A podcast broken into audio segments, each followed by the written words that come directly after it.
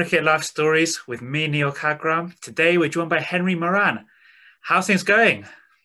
Yeah, it's been a funny old year. We we every time we sort of see a piece of cricket news, we don't know if we're going to be seeing uh, you know tours cancelled, tours starting, and the amount of, of Instagram and Facebook, Twitter stories of, of cricketers in hotel rooms in quarantine. If you, if you, someone had told us this a year ago, Neil, what we'd be you know we'd be looking at all of these amazing stories of cricketers having to self isolate, all these things, we'd never have believed it. It's been a funny 12 months, but we've still got sport. And that, you know, after everything is, you know, such a joy.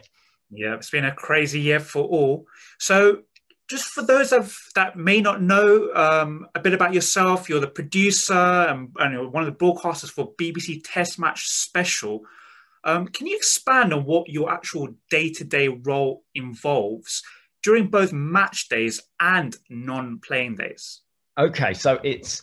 I mean, TMS is, uh, you know, it, it's something that uh, we're, we're very lucky that we have a very sort of special relationship with our audience, and there's a real sense of connection between us and and the listeners who follow, not just in in the UK but around the world as as well. So, my role is uh, it, in the production side of things is we look after making sure that the program gets on the radio as it's meant to, and that we get the guests that that make the program sort of stand out and make it unusual. So we've got, you know, uh, our, one of our special features we is getting famous people that love cricket that you wouldn't necessarily know love cricket for something a feature we call view from the boundary so that might be anyone from yeah oscar winning actors to nobel laureates to whoever so part of my job is to is, is to work out those guests, book those guests, um, and and get that all sorted.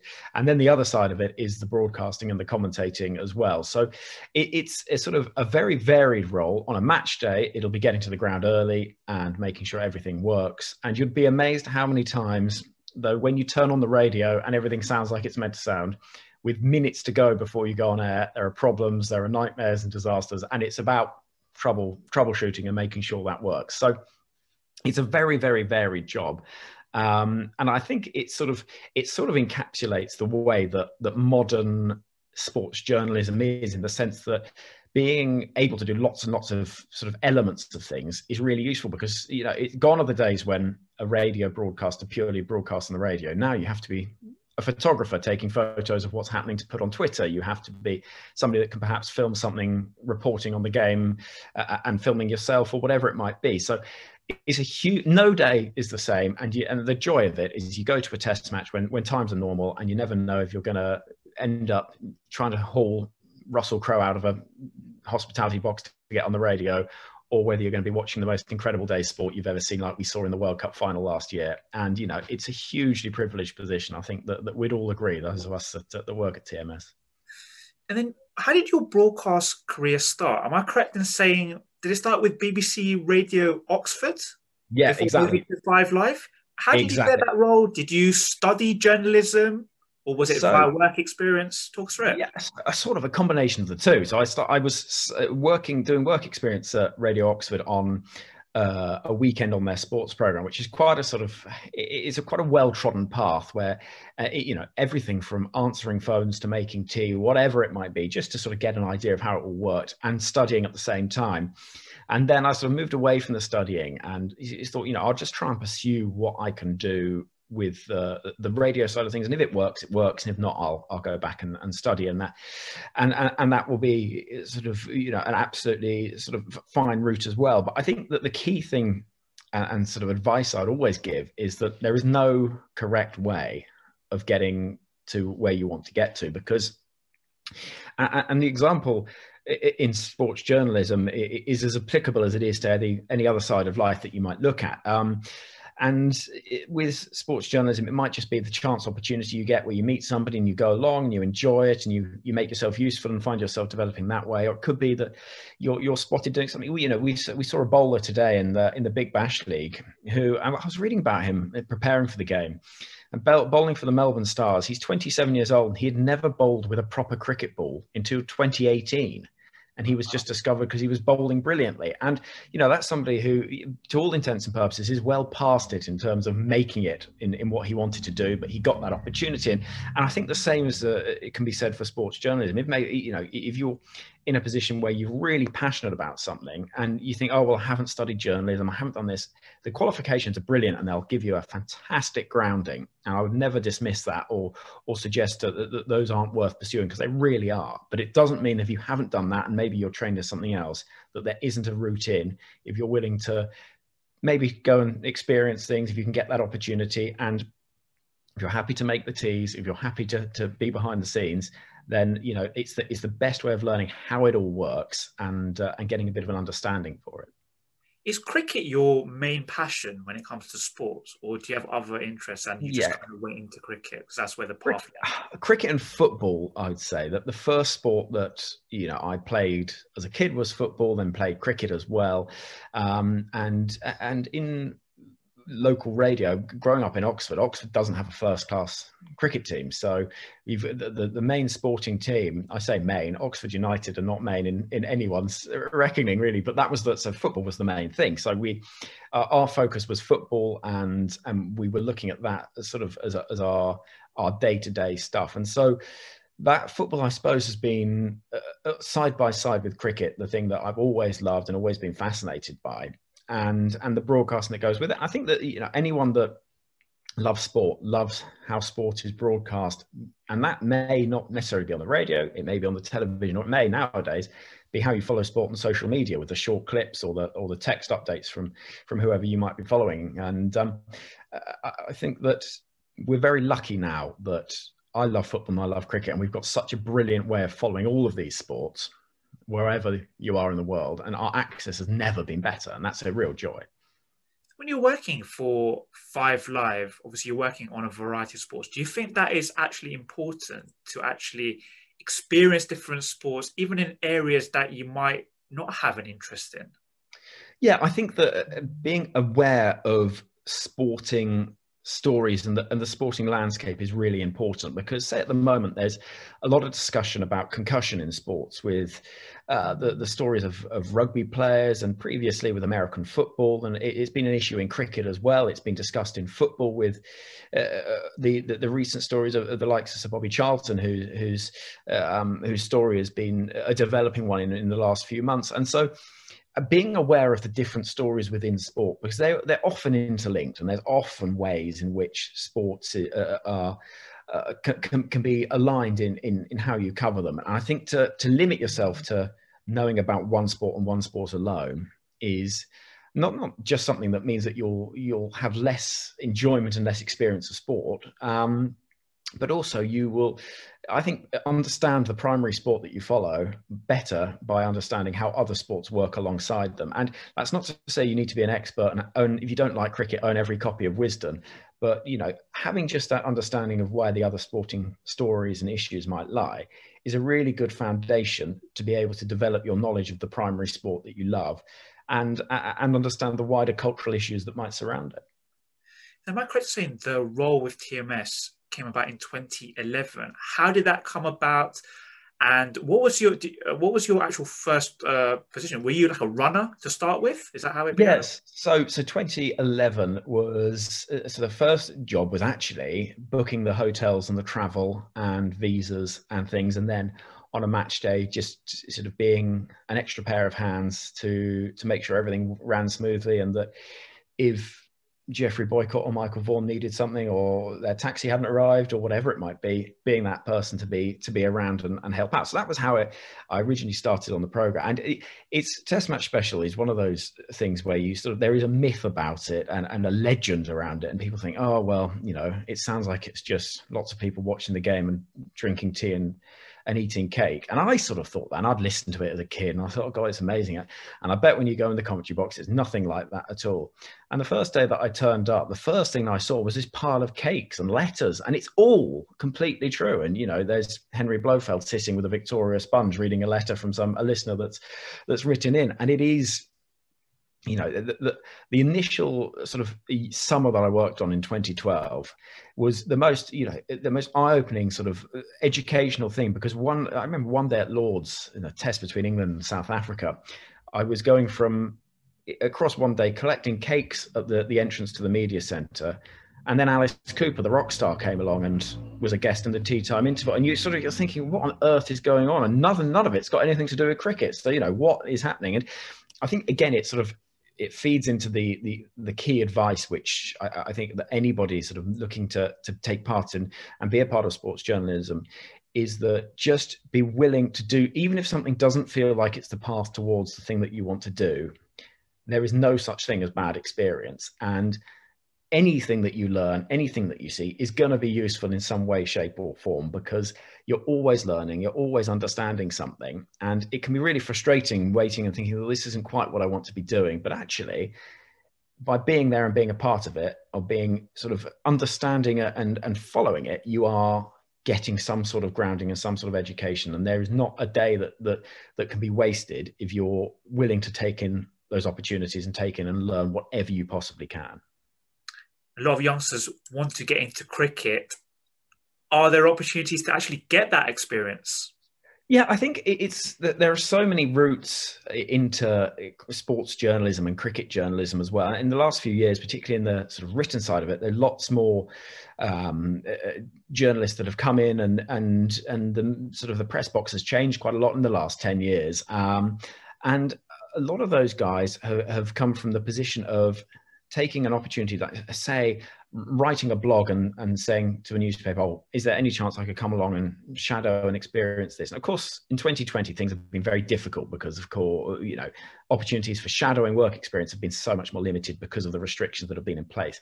But it just uh, by virtue of the fact that social media accounts youtube accounts blogs all these things give you a platform to show your work, show what you can do, and show that you're passionate about something. And that is a really good basis to to be able to to start from. And you never know who might be reading it, and you never know who might be seeing something and thinking that's you know that that person's really got something about them.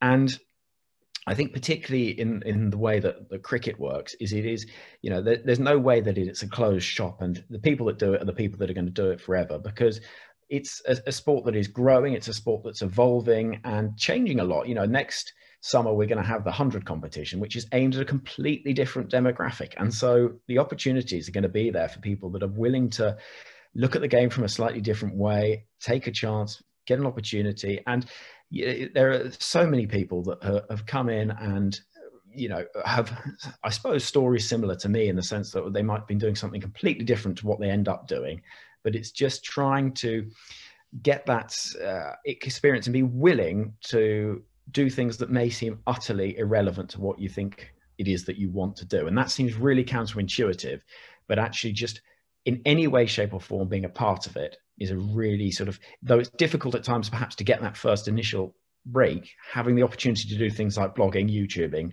can be such an important thing. I know you touched on it earlier, but do you think that the way things are going now as well, due to the competitiveness, that you need to be able to write, you need to be able to video edit, be a good orator, and almost uh, have an all-round package of skills nowadays? Would that be fair to say? Or yeah, I, I think that you know you don't to be a brilliant broadcaster, you don't need to be a brilliant writer. You don't need, I, I don't think all of those things, uh, you don't need to be a complete all rounder, but I think having as many skills as is possible and an interest in how things work is, is really important. And if you can, yeah, across an afternoon, if you've got two hours free and you can learn how to basic edit something audio wise, very basic, using YouTube instructions or whatever, it's going to make you more useful. It's going to make you so, so. If say you get in touch with the local radio station and they say, "Well, have you got any examples of the work that you've done?" You can think, "Well, yeah. Do you know what? I've got that skill. I know how to put something together, which might." And all of a sudden, you've got that extra skill. And we're lucky that in in the, the, the time that we live in, YouTube is just there, and we can look up things and you know, I managed to fix a radiator in my flat the other day, and my girlfriend was incredibly impressed and thought I was a really clever. But actually, it was rubbish because I just looked up a YouTube video, and you know, it was. And so, it is. There is sort of a massive scope for learning skills to a level that allows you to be sort of competent at them. And if you've got that competence, it makes the sort of ability then to branch off into different areas. And it might be that if you look at audio editing, you think that's really interesting. I, I never thought about it, but I love it. And that's really something that I enjoy doing. um, and then you can sort of move around and, and sort of uh, and go into that area in terms of uh, whether you need to be a sort of a brilliant at, at, all things i think what you, you need to be able to appreciate when things are good and take a sort of critical eye at something and if you enjoy listening to someone or watching them or reading them try and think why what makes them good what makes them interesting and what can you try and learn from what they do uh, and take on board for yourself and i think that's really important as well how do you view cricket media as a whole? Do you think there's enough access um, given to the uh, uh, via the players to, like, say, broadcasters, major broadcasters, and also uh, smaller platforms, uh, bloggers, podcasters, etc. Like, if you take another sport, and I know it's completely different because it's an individual, but say boxing, if you compare mm. that with with cricket, you know you've got superstars in the world of boxing and obviously they want to build up their brand and sell the fight etc